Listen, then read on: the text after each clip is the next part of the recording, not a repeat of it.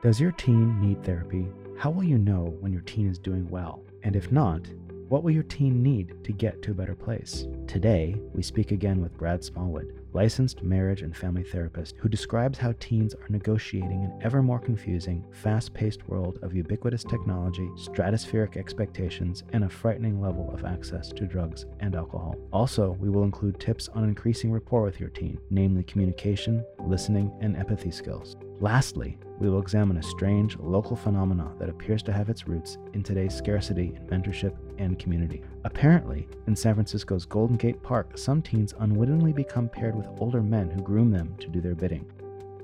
My name is Benjamin Russick, licensed marriage and family therapist, and this is my podcast, Look, Just Tell Me What to Do. I am here with Brad Smallwood. and today we are talking about teenagers, specifically young men. What we're going to talk about today is the the role of the therapist working with teenagers, common challenges that teens face, and helping parents and teens manage their expectations of each other. So let's start with talking about the role of the therapist in working with teenagers. Brad, how do you how do you go? Say things. Yeah, as a therapist working with teenagers, you occupy this very interesting space as a as a therapist being I'm not I'm not particularly much older than teenagers and then I'm not much younger than a lot of parents. Um, being about 40 years old, the way that I kind of view myself is community elder. I'm certainly not just another wing of the parent, you know, telling a kid what to do. Like if they only do this, their life will be better. I'm also certainly not a teenager saying like, ah, screw your parents or, you know, just like, hey, screw everything. Mhm. At the same time too, I've I've worked with teenagers for gosh, um, 15 years or so. Mhm. I feel like I know a little bit, so I kind of am able to provide like kind of clinical insight and information in Mhm. addition to uh, just you know being a person that they can relate to. Hopefully, Talk about the course of treatment. So a teen comes in, there they are. yeah, yeah. It it even starts before then. Typically, it's very rare. I would say like one out of ten of my teenagers goes to their parents and says, "Hey, I want to go to therapy." Yeah. Usually, where it starts is a parent will call me worried about their child, and I spend quite a bit of time on the phone with the parent prior to even working with the teenager, just to kind of understand like, you know, what's the need here? Is this just a parent that thinks I'm going to tell their kid to do better so they get better grades, so they get into a better school, so they get a better Mhm. job and a better life? I don't do that. I find that that's uh, destructive. I, you know, I listen to the parents' concerns. I set realistic expectations. I let them know that one of my goals as a therapist is to work myself off the job to really teach sustainable, sustainable skills to the teen and family, and ultimately increase communication within the family. Sometimes that doesn't always work. I also I let them know that typically when they're calling me, they're probably calling me reactively rather than reflectively. oh, that's a good one. Yeah. So that's, you know, and I let them know like, hey, like you want your kid to come and see me. Like sometimes I see kids for a couple weeks. Sometimes I see kids for quite a period of time. hmm But very oftentimes the expectation of the parent for their kid to be getting better doesn't necessarily meet the timeline of someone entering therapy. What are they usually reacting about? He got some D's in oh, in God school. forbid. Um Or a C's. sees, you know, even, you know, like uh, I'll get we'll, we'll have plenty of time to get into this, Yeah. but uh, the grades thing, um, getting caught with marijuana, screen time, video games, sometimes more dangerous. You know, sometimes kids are engaging in really dangerous behavior. But then also a lot of times what parents are are describing is they're they're noticing their kids are quite depressed or anxious and they would like to seek professional help for that. Mhm. So that's that's what typically parents are calling me reactively about. You know, if a parent calls me and tells me that they think their kid's depressed, that really gets my attention. You know, when a parent calls me and says like, "Well, he goes to this school and you know, he came home with some B's and he's capable of A's." You know, I take a closer look at really like, "Hey, is this family work or is this maybe some of the parents' own work that mm-hmm. they need to do in addition to their teenager?" So if the parent mentions depression, does that give you the sense that the parent is more connected and not being as reactive and more reflective? Like it looks like my son or daughter is really suffering. Yeah, I, I think that's a good word for it too. When they can recognize that their child's suffering and they feel like their role as parents, they they feel like they would need additional support hmm in helping their Mhm. child get through a difficult period. Back to the course of treatment. So you have build rapport, planning, action, transition. Yep. Would you care to address each of those? Yeah, absolutely. So in the beginning with therapy is working with teenagers. Teenagers are like the most awesome people hmm and they can be absent-minded, which is quite the dichotomy. But in the beginning, you have to establish trust and build just basic rapport with a teenager, like just how to be relatable. Mhm. And that doesn't necessarily mean in the first session saying, like, hey, so you get depressed or you get anxious. It's helping understand their world, like where they go to school, where they hang out, generic stuff. Like, what do you like to do for fun? I let them know that I like to surf and I like to go to jujitsu. So You I tell think, them that? yeah. Oh, yeah. Do you tell them you're a brown belt and that you could Ah, wrap them you up into a know, knot over time, you know, choke them unconscious? you know. Brad Smallwood, MFT, brown belt. Building rapport, I, I find, is, is one of the funnest parts of therapy. Yeah, I you know in the beginning the thing that I think is so cool about teenagers is like there's such more of a blank slate when it comes to therapy than adults because they come in and they go, "Wait, I thought you were supposed to be some scientist. Am I supposed to lay on the couch?" And I let them know like, "Well, you're certainly welcome to, but I I tend to sit in my chair." And I just talk to them just kind of about life, like what their what their day-to-day looks like, you know, what their friends are like. I ask them about what video games they play, and even though I don't play video games, they'll tell me about Fortnite and I'll be like, "You know, I heard that one's pretty good." you should really play Fortnite. I've heard. You really should do it. I it, Ben, if I got into video games, I, I think I would just stop life. They look too good. No, no, no, Brad. If you play video games, you would start life. we'll talk You have it all that. wrong.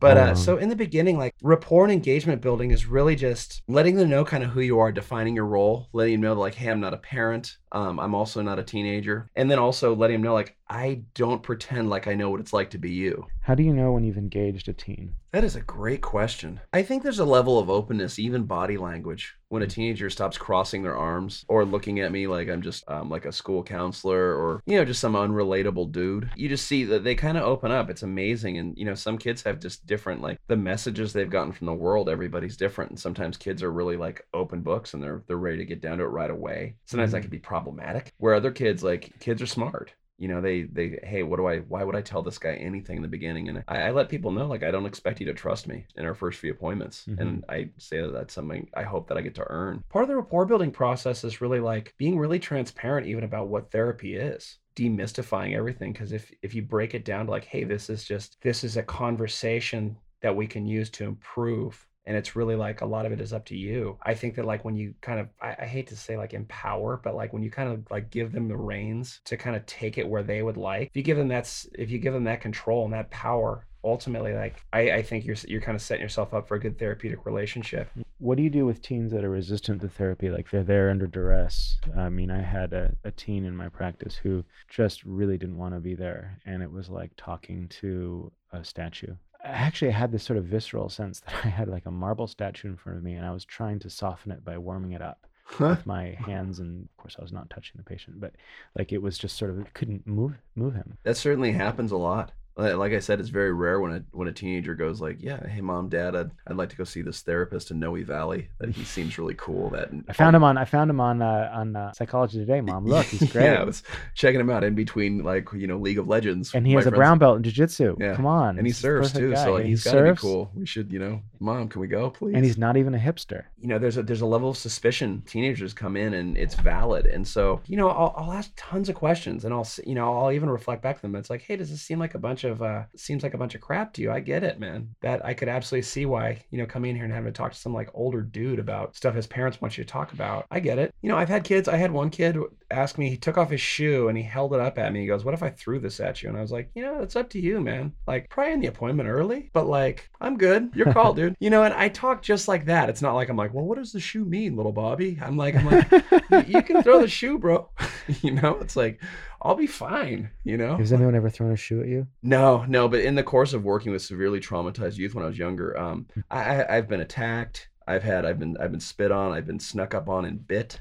Um, Bit? oh yeah. So you, and wor- uh, you worked at Edgewood, right? I worked at Seneca Family of Agencies and work out there, and unfortunately, they just are unable to provide, you know, a path to long-term employment. But in Mhm. terms of like what their mission is and even their understanding of children, it's incredible. And I, I feel like I, I, you know, and as as far as working with teenagers and understanding like adolescence and trauma, those type of agencies, they, they teach you so much. By way of being taught so much means every now and then you get attacked by a teenager, but it's fine. That's that's the way they know how to express themselves in that moment. You ever been uh, seriously hurt? no, no, it's, I mean, I'm a bigger guy, man. And it, you know, it's funny. I, I could talk about this for hours, but there's a con, you know, and again, sorry to divert to jujitsu, but there's a confidence that you walk around with when you've trained in jujitsu for a really long time. And so Mhm. a lot of kids, so you know, whether it's in residential or kind of on the playground, they come up and they'll, you know, they'll say all kinds of things that to kind of aggravate you, like I'm going Mhm. to F you up or I'm going to Yeah. ultimately like what you would see with people getting injured in those type of physical confrontations because these are hands-on like Mhm. you're putting holds on clients if they become a danger to threat to others. Mhm. What I found by just having this complete lack of anxiety around a kid threatening to hurt me and just being like, hey, like, I don't want to wrestle, man. You know, like, I'm good. You know, I don't want to rip my jeans. I don't want you to rip yours. Like, how about we talk about this an hour? Just being completely disarming. You know, I, I've been in plenty of holds and stuff like that. When you would find injuries was when you'd find other therapists really getting like kind of aggravated themselves when a kid says, like, hey, like, mm. F you. And they're going, well, we don't say that here. Or like, what's going on? And Tell me what a hold looks like. in residential and group home settings, what a hold looks like is a kid will pick up a chair, We'll pick up, you know, really any object and try and attack you with it or with their fists. They'll come charging at you. Sometimes, you know, dealing with kids that have psychosis or profound trauma, like those type of behaviors are pretty pretty wild. And so you have to physically restrain these kids until you can get them back to kind of baseline where they can kind of sit quietly. I've never worked in a facility where we uh, medically restrain them, which means like shooting them up with something to make them pass out. Mhm. But that certainly exists. But uh, the, and the teenagers call it booty juice. You know, when they're all hardcore, they're like, "You've been to that facility where you've been booty juiced." No, holds are crazy, and you know, you're in it with multiple staff because there's like a size ratio to be with a kid, and it's ultimately for safety. But what you see is like people are so afraid to go hands on, Mhm. they can potentially hurt children, and they Mhm. end up getting hurt themselves. How so? You know, in jujitsu, you learn how to hold on to people. hmm You just do. And you, you realize that it, you don't need a whole lot of strength to hold on to people. With kids, and there's almost something calming about you. If your heart rate's not even up and you're holding on to a kid and being like, hey, we gotta, holds are the last thing. And like, while you're in a hold, you're going like, hey, I really want to let you out of this hold because I don't want to be in this hold either. hmm And I even offer to like, hey, if you're mad at me, I'll swap out so another staff can hold on to you, Oh wow. which is cool, you know? And like, ultimately, like, I mean, it sucks. But when, you're, um, when you're holding the kid, are you like, is their arm behind their back? Is it? Are you wrapping your arms around their There- waist? there's all sorts of different systems. They actually teach you different uh, holds. I, I forgot the last one's called Handle with Care. They're all these very passive aggressive sounding things. Well, I, I just think it's fascinating, and I also wanted to provide our listeners with some background on just how deep in this you were. Yeah. Let's get back to planning, action, and transition. Mhm. So, planning and understanding and outlining the problems that they're dealing with. Do you do that with the parents, or do you do that with the kid, or do you go back and forth? How do you do that? Both. So after like a kind of engagement building and rapport, planning means like, okay, we've we've kind of outlined the problem or what the need is. Oftentimes that involves like action outside of therapy, like different activities, different dynamics at home. A really good one-liner I've always heard to tell parents is if you want behavior change, there needs to be a relationship change. What does And- that look like? What that looks like is sometimes, you know, the, the parents are enacting things in the home. Say a kid is getting bad grades, they're very well aware of that. If a child comes home and, you know, the parent's standing at the door with like the phone that sends them, the parent, an automatic uh, grade notification every day, like a Mhm. tweet, hmm the parent will be at the door with their arms crossed and say like you've got bad grades you know if you ever want to get anywhere in this world you know like Right. you, have got to get straight a's you know like if you want to be successful like me or you want to you know whatever Right. i don't know a better way to shut a teen down than to do something like that Or, you know and or the teen learns that that's how they get mom's attention is by getting a bad grade. Because I know if I get a bad grade, mom's to be right there. certainly yeah oh certainly they're they, well parents in terms of like that reenactment i i work with parents really closely i'm like okay you're disappointed in the grades like the the relationship change and behavior changes like rather than like greeting them at the door like every day to remind them that they're not succeeding to the family expectation like approaching it with curiosity like later on finding a good time where there's finding good time and context to have that conversation about hey like you know this is something i've noticed like your grades have slipped they've typically been higher. What's going on? Is there is there anywhere i can be helpful? How can I, support? yeah how do i support you in that? And just that that is such a subtle intervention there as a parent. If a parent can learn this they don't need to pay expensive me. Yeah. um you know? And it's just little things like that and sometimes it's families you find that families are wildly disconnected. So even intervening like hey like I, i've got a young man right now who's really disconnected from his father. They both seem like great people but they just they've lost kind of a commonality or a common place just to meet and that doesn't mean like they got to get together and talk about grades or life it just means that like hey let's go get a burrito down the Yeah. street once a week those small interactions and like the small interactions make for kind of big interventions i suppose Do you ever work covertly with the parents? I knew a therapist who the young man wouldn't actually know that his that therapist was out there talking to the parents and planning kind of I say that upon intake. Teenagers, like, uh, while kids are under 18, their parents actually have a legal right to their information. The way that I describe being a therapist that I'm working as part of the family, that means that all parties are involved. So, what that means if a kid's saying, like, hey, I'm thinking about buying some condoms to go have sex with my girlfriend, or I'm to, I've, I've smoked pot a few times, like, I'm, there's very likely a small chance that I'm to tell the parents that unless that's explicitly like, there's Mhm. a threat to that child's safety or someone's Mhm. being harmed. Overall, I let teenagers and parents know that I am working towards more open lines of communication. hmm And so I make myself available to talk to parents, like, you know, every now and then just to check in for about 15, 20 minutes. hmm A lot of parents book appointments to come see me hmm with the child's knowledge that they're coming in. Yeah. I would never, ever work with parents without the kids knowing. It kind of enacts like a lot of times the family problems of kind of sneaking behind each other's backs. And so, what I tell, you know, with both kids and parents in the room, I always do my first intake with the entire family. And I only have, I have the parents stick around for about 20 minutes for consents. But, hmm you know, I, I get on the phone with parents and I tell the teenagers, like, hey, before I, I jump on the phone with your parents, I talk to you and I talk about, like, what can I tell your parents? What should I absolutely not tell your parents? hmm what can we work on you getting around to telling them yourself and over time believe it or not that seems to work really well when I talk to parents, I when I see the teen next, I say, "So I talked to your parents, and this is exactly what I told them. Mhm. I told him this and this and this because I'm not protecting the parents' confidentiality. Yeah. And then the kid or the young man knows that I'm trustworthy, and also maybe that I have a, a, a view into his folks that he like he's he can be like a a spy. Um, that's a good way of looking at it so as far as implementing the changes, I guess we kind of touched on that with like the changing the relationship.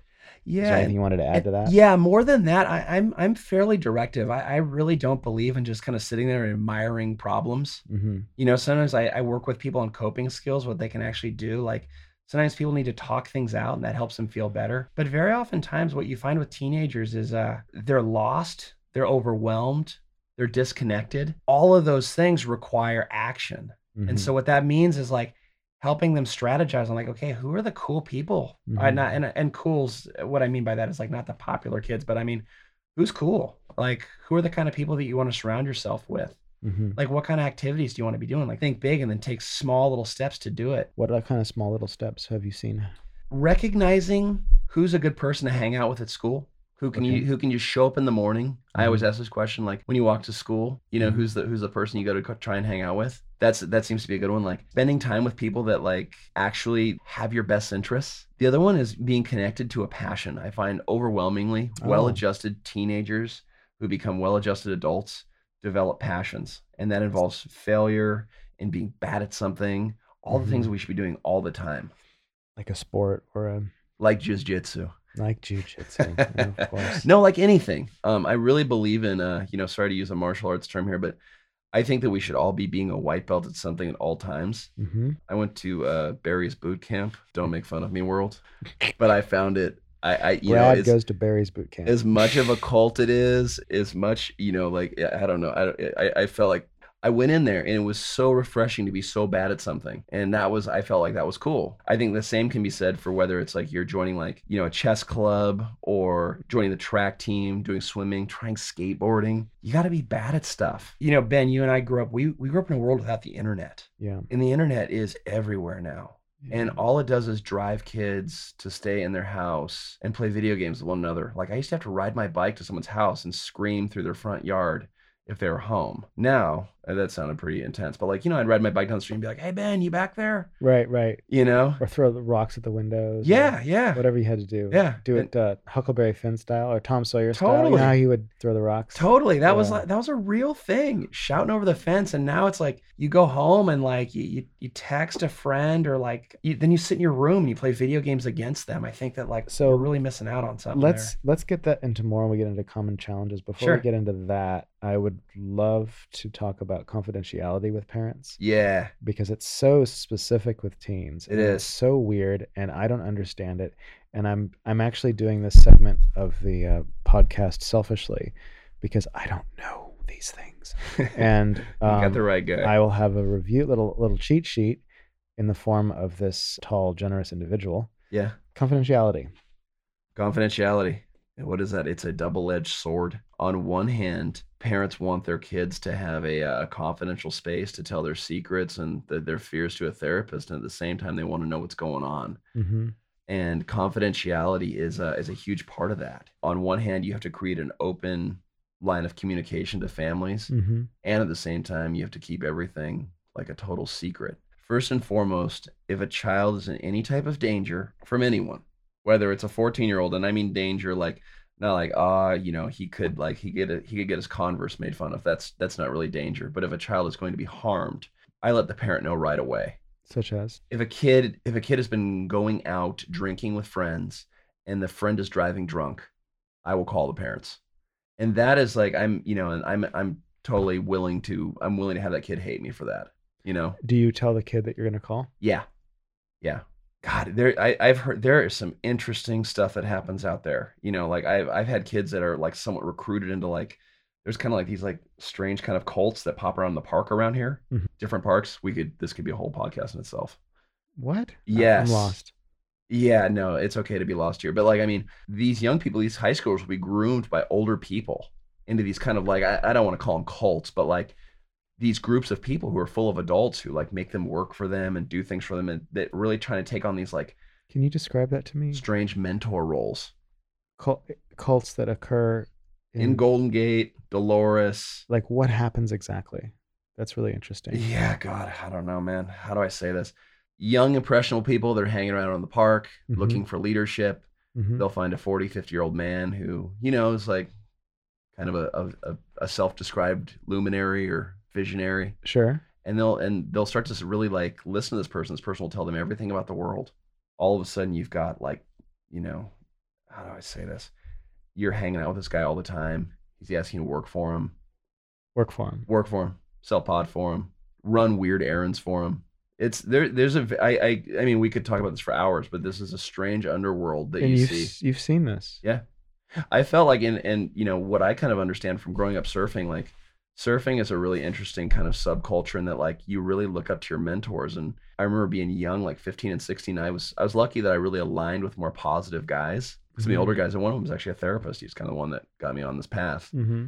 but at the same time too there's there's guys at the beach where you be a 14 15 year old kid and they you know they just want you to smoke pot with them all day and you're supposed to kind of like ascribe to their lifestyle. And so you have had a lot of kid teens in your practice who they'll just talk about the guy at the park that they always hang out with, or or what? Yeah.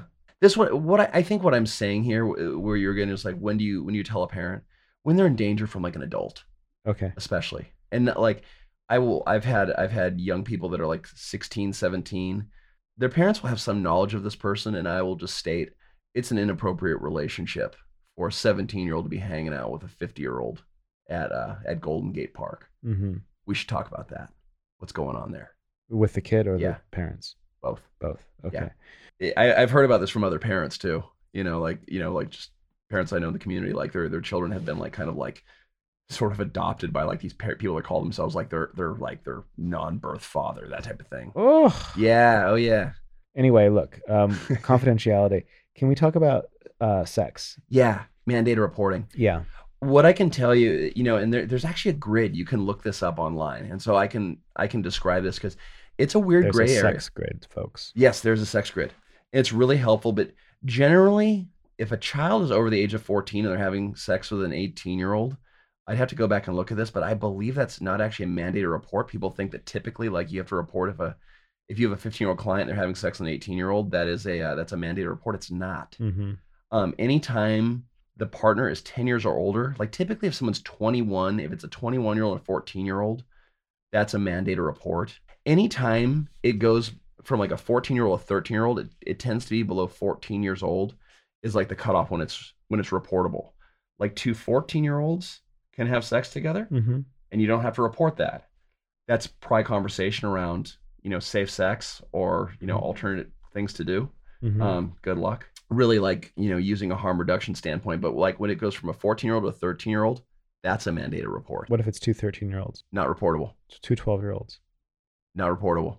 Fascinating. But if there's an age differential of one year, there suddenly becomes reportable. Yeah. It, well, if it goes from 14 to 13, below 14, like, I don't know.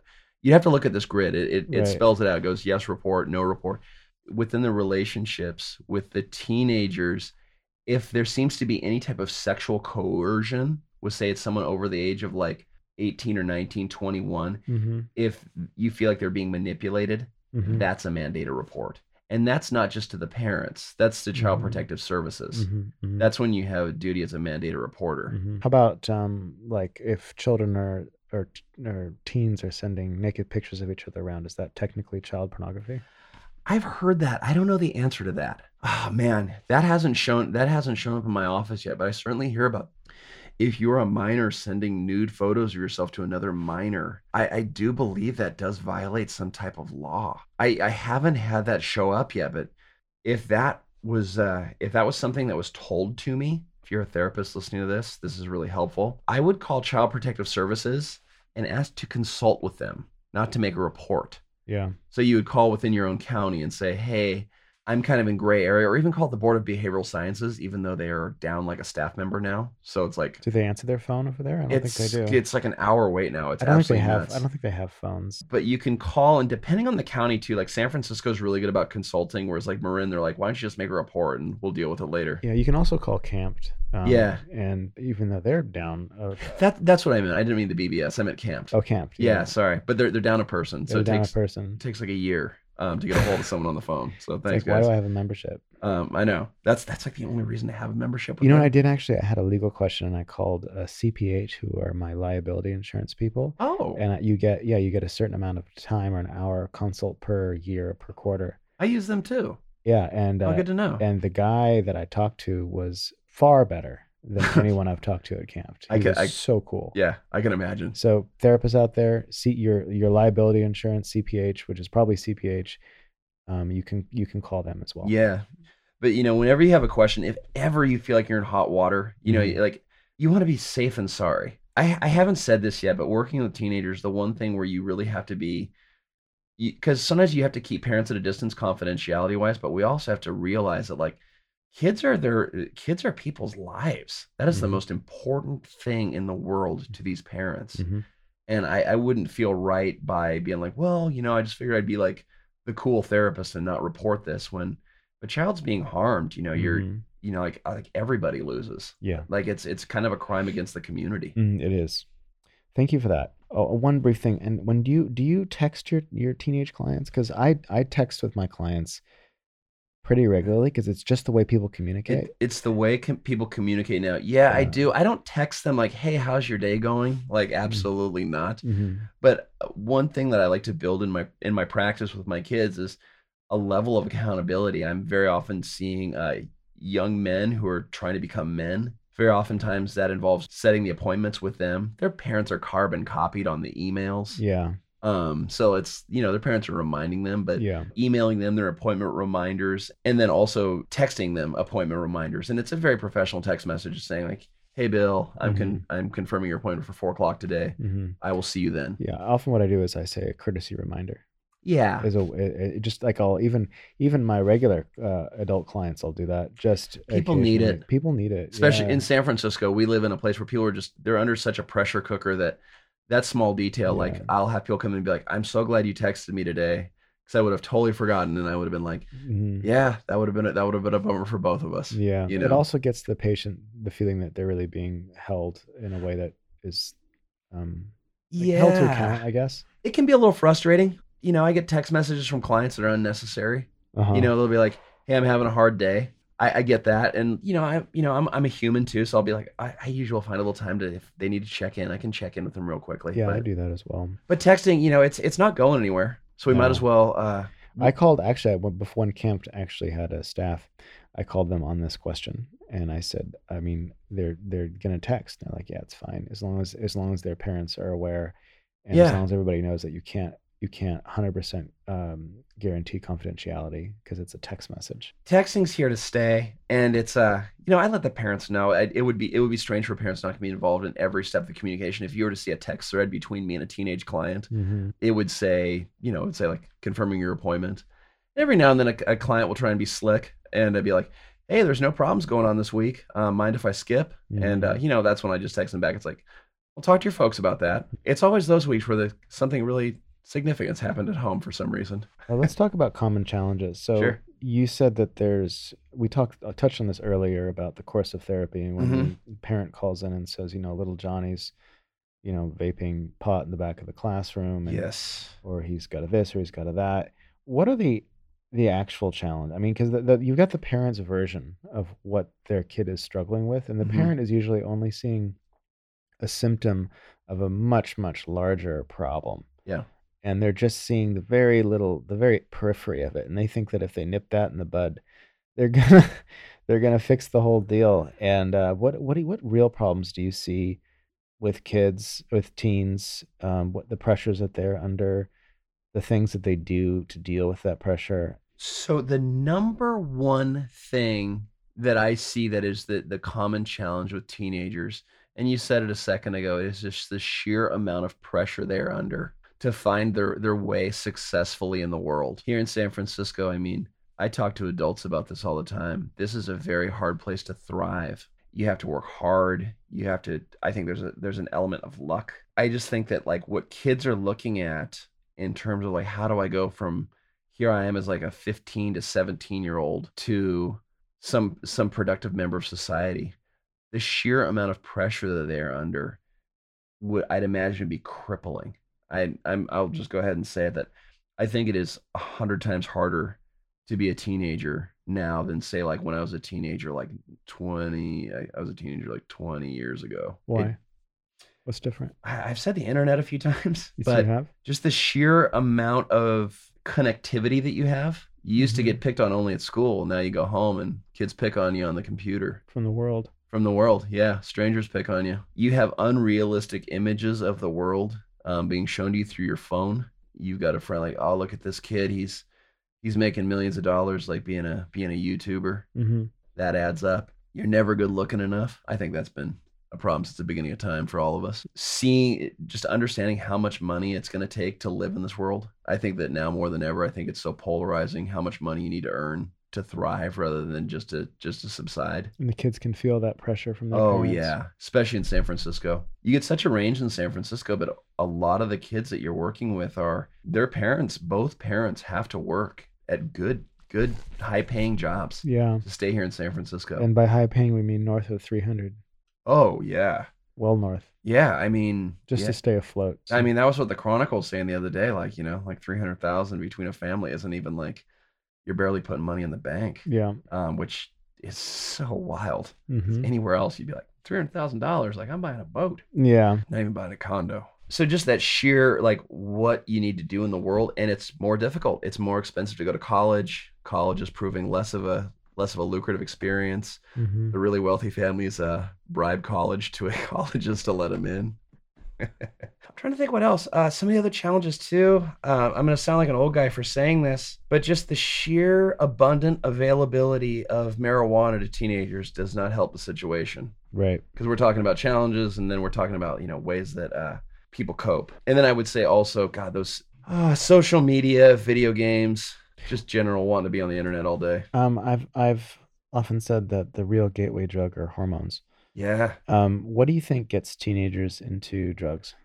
that's a good question because people have always tried to feel differently via substances i think the level of opportunity curiosity Mm-hmm. drugs also give uh, young people a sense of independence they feel like they're getting older mm-hmm. which is interesting because you know one thing about being a teenager that parents have a hard time understanding their kid was 10 and was like clinging to their leg and thinking they're the coolest thing ever Mm-hmm. but when you're a 14 year old all of a sudden your parents are the least cool people that you've ever seen in your entire life which is true for like 10 years so Oh, definitely you know true.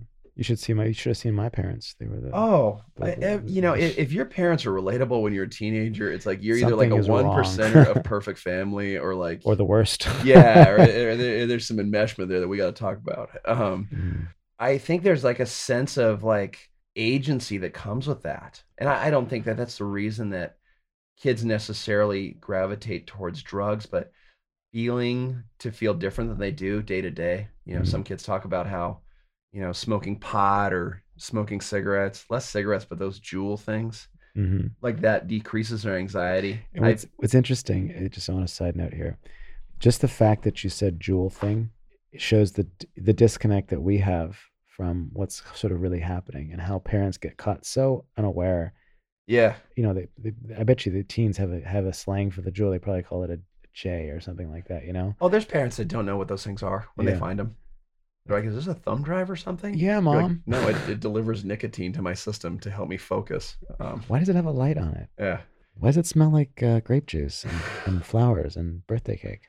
There's a I, I talked to a guy who was in the advertising industry for quite some time, and he said that that people tend not to, to pick their their substance or their whatever in the alcohol industry specifically they, they pick their drink early on in life Hmm. like they they they're a vodka drinker they're a beer drinker or this or they're that according to this guy Huh. and so what advertising companies realize is that they can't there's no it, it's a it's a waste of time to actually market to older people so they play a long game they market to children Whoa. and that's Yeah, why that those, totally Bud- those Budweiser commercials you'd have like the you remember from years ago like the the frogs and they're cute and kind of Yeah. cuddly. Children watch that stuff. Remember the polar bear? What was it? Was the it polar, bears that was with Coca uh, Cola, I think. Coca Cola? Doesn't matter, same deal. There were some bears for like either uh, Budweiser or Coors Light at one point. yeah. Anyway, Anyways, yeah. so and and I'm pretty sure they're doing they've got to be doing the same thing with marijuana. I, they know damn well that marijuana is going to be legalized probably globally in the next 20 years. I, I think that these companies are probably saying let's get as many kids smoking pot as soon as we can. Yeah, I don't. That would that, that would certainly be a disturbing thought, but I wouldn't I wouldn't count it out. You always hear those conspiracy theories about like how big tobacco's rolling over. Like they're like, we got to get ready for marijuana. Like like how are you gonna like rebrand like Joe Camel as like a stoner? Oh, they have um, Marlboro Greens. Do they really have that? That's I've heard I've I've heard that rumor too. that, but it's kind of a cool rumor.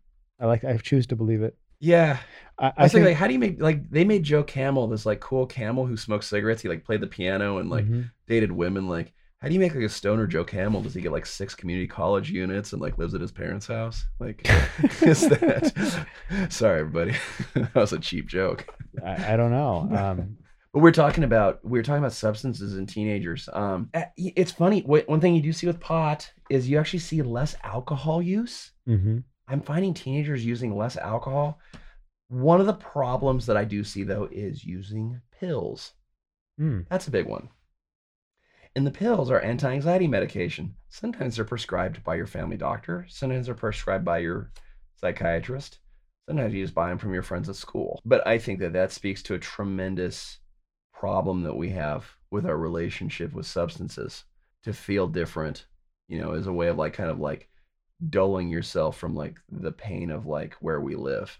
So I think that I think that one of the things that teenagers do is like they see it as a way of like relieving themselves from the pressure. hmm And surprise, surprise, their parents do it too. They usually have that model in the home. What what what kind of things will will a parent see if a child is is uh, using drugs? Depending on the drug, you start to see higher risk behaviors with like the, you know, like cocaine and the amphetamines, oxycontin, you know, and the, all the opioids, Mhm. you know, like stuff like that. Because those are expensive or hard to get, they involve in much riskier behaviors. Mm-hmm. Um, they involve in very oftentimes like stealing from the family. Mm-hmm. So you you start to see, things you know, like families will start to see like weird charges on their cards. Things go missing around the house. Pot, what you see is with teenagers, very oftentimes it's uh, it, it, I, I hate to say this because I think pot is actually really harmful for teenagers. You'll see grades slip. You'll see them hanging out with with different sets of friends. You, you'll see a you know kind of a lesser amount of motivation. It, it's it's not as it's not as extreme. You know, you do see like if you look at a kid who's smoking a ton of pot, if their grades go up, that's a different conversation. But I, I still haven't seen that yet. I see hundreds of teenagers. when you see uh, improvement in a teenager, what do you what do you see? What does it look like? More open lines of communication To whom? to ever to to What their that parents. What does that look like? They're just talking more. talking more to their talking more to their folks, Mm-hmm. more connected. Their Mhm. parents aren't necessarily like fishing information out of them. Mm-hmm. There's just something that you see in a person that seems like they're doing better. Uh-huh. Y- you know, and that that is so nebulous to say that, but you really see a kid come in and they'll be like, "Yeah, things are going pretty well." They'll start talking about like it really they start to describe like their life in terms of their relationships their friends feeling more healthy. Like they feel Mhm. like you almost get a sense of motivation from them. When you get a really depressed kid, like I, I reflected to a kid I hadn't seen for about a year. You know, his parents called me really concerned, like, you know, he had had a big transition to a big high school Mm-hmm. And he came in and, you know, he'd been he had been smoking pot previously. His parents had caught him. It's their pee testing. And I just I looked at him. I, I had worked with him since he was like a pretty little kid. I looked at him, I'm like, you know, behind those eyes, man, you look like you're really hurting. You know, he's just welled up, like he's just kind Oh. of gaunt looking. And you know, and he just, you know, he's just, you know, he's keep trying not to cry. And I'm going like, it's probably a good idea to cry today. You know, we should, you know, that'd be fine, man. And we just got, we got, we got into the, the, you know, we really got into the thick of things. Like in, a, Mhm. in like six weeks, he would just Mhm. come in and we like, we talked about the pressure. We talked about the things he was doing. He, he was really trying to like act out who he thought he should be for his new set of peers, which is Mhm. total bullshit. Mhm. Um, because he's cool to begin with. He's Mhm. fine, you know. He arrived at the school the first day with all he needed to do. And so what we talked about was like, okay, how do we like maybe we should curb smoking pot every day after school for a little while. What are you good at? Like we know all this stuff. Like why are we re-engaging with that? I was seeing his parents collaterally Mhm. and talking to them a little bit about, you know, he was he was blowing it around the home and so instead of like when he would, you know, when I say blow it, I mean he would he would fail at a certain task and rather than blowing up and screaming and you know saying how they felt about the situation kind of a harsh way like, you know, like what's going on, man? You know, like again, going back to that curiosity like, hey, what's going on? Like this is kind of expected of you and like rather than you blew it again.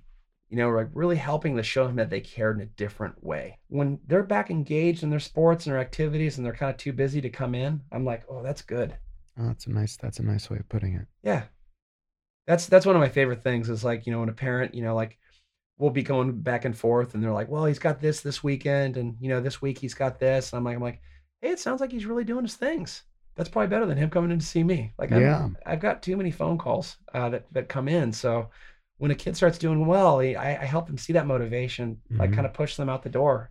The door's always open to come back. Right. Not meaning like you graduated for life. And that's the um, transition thing that we talked about. Yeah, earlier. that's uh, you know, one of the ones was uh, we talked about, you know, we talked about engagement, planning, action is when once we've identified the problems, like Mhm. the coping skills and the methods that's what we put into place, Mhm. and then transition is that's when they start to see me a little bit less. Mhm. That's when like I might see their parents a little bit. You know, I'll drop down seeing them like you know every other week or once every Mhm. three weeks. Mhm. Mhm. You know, and every now and then one of my kids will be like, I think I'm good for now. I had one teen come back as an adult to see me. That was fascinating. That's starting to happen for me a lot. Isn't that cool? It's the best. What is that? What is that experience like for you? It's amazing, man. It's so validating that you, you at a certain point, like they've grown into an adult and they trust you enough to come back and like talk to you about their adult stuff. I love it. And they can just say, "Yeah, back then, like I, I, I, they can kind of see what they didn't see and what you were trying to show them." Well, you're a cont- yeah, you're a container for them at that certain point. It shows like on some level, this is the craziest part about being a teenage therapist, is they are listening. Mm. They might not be ready to completely digest and implement the information that you're sharing with them, hmm but they're listening. Yeah. and that it's so cool when they come back. Like one of my kids got into a really good school. He hit me up and he said something to me that I heard a comedian say one time. He said to me, he's like, when I have really bad days, I think about what you tell me. Dude, I'm getting like I'm getting welled up here. But he said, uh, this is crazy. Um I would say to him in session, he was he was under a, a significant, significant odds, you know, kid in foster care. Um but when he'd have really challenging days, I would I would say to him like, "How do you eat an elephant?" And he'd be like, ah, "What are you What are you talking about?" I'd be like, "One bite at a time." Hmm. And uh, that was uh, it was crazy that he emailed me that. I Hmm. actually emailed the comedian that too, it, a famous comedian, uh, Bryan Callen. Hmm And I emailed him this, and I'm like, I'm like, "Hey man, like, 'cause you can get anybody's fucking email now." and Mm-hmm. uh, excuse my language. Um, and I was like, I, I can't believe this kid in foster care, like, who who got in this amazing school. He actually speaks in front of Congress now about being in foster care. Jesus. It's wild. It's he, You were there. You should have him on your podcast. well, Um, I know how to get. You know, we we, we, we still talk. yeah, but, I'd- uh, I'd love to have him. He, I think about it all the time when I have a rough day. How do you eat an elephant one bite at a time? hmm It was so cool. But yeah, that that was the the thing of like them coming back to you as adults. That that's starting to happen quite a bit. I really like it. hmm I really really enjoy that. That's cool. Oh, that's cool. I got choked up there, podcast listeners. Uh, your heart. You've got a you got a big heart, man. What do you think you needed when you were a teenager? Oh man, that's what I think about as a therapist that I am now. Great question. I needed me when I was a teenager, What is that? a grown up version of me. Yeah, and it's weird to say that because I'm, you know, that means I'm proud of myself as an adult. What would you tell your teenage self if you could? Oh, take it so much easier on yourself. Be specific. don't put so much don't don't take everything so seriously more specifically i just thought i had to have it figured out by the time i was like 21 or 22 that and i think that still exists you know i, I was like how am i going to make it in this world but I, I had really good i had really good mentors that i found on my own when i was a teenager you know within within my surf community which was really helpful Mm-hmm. and uh, they, they were good guys. Um, one's a therapist, Ron Triplett. He's amazing. Uh, another guy's a college professor named Alexis Copeland. And then just a bunch of other guys. My teenage self, I was, you know, like I, I got in trouble. I got suspended at school. Mhm. I, uh, I I smoked weed and stuff like that. I don't care if people know that. I don't anymore. It doesn't fit into my life as much as I works for a lot of people. It doesn't for me. I was an angry kid. Um, I got picked on a ton when I was when I was younger. Mhm. I was I was like the when I was in high school, I kind of grew. Once I once I got into surfing, you know, I, I kind of slimmed down. But I I think sometimes we kind of carry like who we thought we were into our Mhm. teenage years. But Mhm. like I'd wear these thick, these really thick glasses because I got my eyes shot out when I was a kid, and then I had like the roly polies as a Eyes shot out. yeah. I got I got my eyes shot out with a slingshot at uh, Ben Grant's house when I was a when I was a kid, so I can't, I can't see out of my left eye. You Oh, didn't know yeah, that? I, I did. I think I blocked it out. It yeah it's too anyways disturbing. but you know so i had to wear these like crazy glasses and then that like corresponded with like my braces and like me probably being the same weight that i am now but you know, about half the Mhm, size so you know you just just like lost and you don't know who to talk to about this stuff and and not only that like you would think like i was just you know like i'm i'm talking about like being a victim here i was also an asshole and i bullied other kids i was a really shitty kid but also like a sweetheart who's just kind of like acting you know kind of acting out like my own sense of anger and like if I had someone like me now kind of sit me down and be like, hey, this is what's going on, and talking through like, hey, you don't feel confident? That's fine. A lot of people don't. Here's how here's how you build it. It doesn't just come to you. That would have been so helpful. I think now one of the things that I, think this comes across in my therapy um, that I work with teenagers is I, I don't tell them, you know, like and, and again, I wasn't I wasn't like I was a bad kid, but I certainly got suspended for like fighting and stuff like that and ditching school and getting bad grades. Not suspended, but I got some I got some bad grades. I never got I got never got less than a D. But I finished high school with like a 3.0, whatever. You know, I wasn't the best performer. I don't know where we're going with this. I feel like I'm talking about myself now. well, that's the point. Yeah, yeah. I wanted to talk about you, so I can Um, use it against you later. Yeah, yeah, yeah. Thanks, man. It's all good. Is there anything else you think needs to be covered? I feel like I just like emotionally dumped on you. I, didn't notice. No, that was cool. Um, How do you feel? fine. Just fine. Yeah, What does fine feel like, Brad? fine. I don't know. I feel light. You feel light. It's good. It's good to talk about stuff. Okay. Yeah. Um, I put I put you on the couch inadvertently. Sorry Yeah. about that. You were literally on my therapy God couch. damn it, Ben, the therapist. You got me. Yeah, I'm Um, sorry. one of the things I think it'd be helpful to I'll talk about is later. just um, you know, parents or teenagers that uh think about sending their kid to therapy or if you're a teenager thinking about going to therapy. What I'd say is give it a shot. It doesn't mean what I tell all te- all parents when they come in. I say have your kid come in one time, and if Mhm. they like me, we'll set up a more regular time for them to come in. If they think hey therapy's cool, but Brad's not, I'll provide you with a ton of other therapists that I think are great. But if you think like you know hey therapy sucks, at least you gave it a shot. Mm-hmm. So I, I feel like with parents when they call me, I, I set expectations for therapy pretty low. Parents, I think, feel really like, oh man, I should be able to do this myself as a parent. Like you shouldn't feel that way. It's it's helpful to have people in the community that that can be helpful to your child besides yourself. You're you're showing your child in a way that you you really care about them in a different way. I, I think that parents that have any kind of reservation around should we send our child to therapy, give it a shot. And what I say is like, don't coerce your kid. Don't bribe them with an Xbox to come to therapy because that doesn't work. You know, have them look at have them look at like the website of the therapist they're going to look at. Even set up a call with a therapist for the child Mhm. themselves, Mhm. stuff like that. But like, if they're if they're worried about depression, anxiety, withdrawal, kids are under a tremendous amount of pressure and they they engage in some really really scary some really scary behavior now. So I like to be I like to be more you know like reflective than reactive. And that's uh I find that to be helpful in terms of uh thinking about it that way and sending your kid into therapy. I think that that's a wrap. Sure. Good job. Yeah, thanks, Thank man. you for coming. Yeah, thanks, Ben. Thank you for listening. As always, pertinent information stemming from this podcast, including links and other resources, are available in the episode notes. Should you have any questions, feedback, or wish to be a guest on my podcast, I can be reached at benjaminrussick at gmail.com. You can also reach me by going to my website at benjaminrussick.com. Also, I encourage you to subscribe, like, and share. Thanks again, and remember, if your plate is full, sometimes you need to scrape a few things off to the side, and sometimes you just need a bigger plate.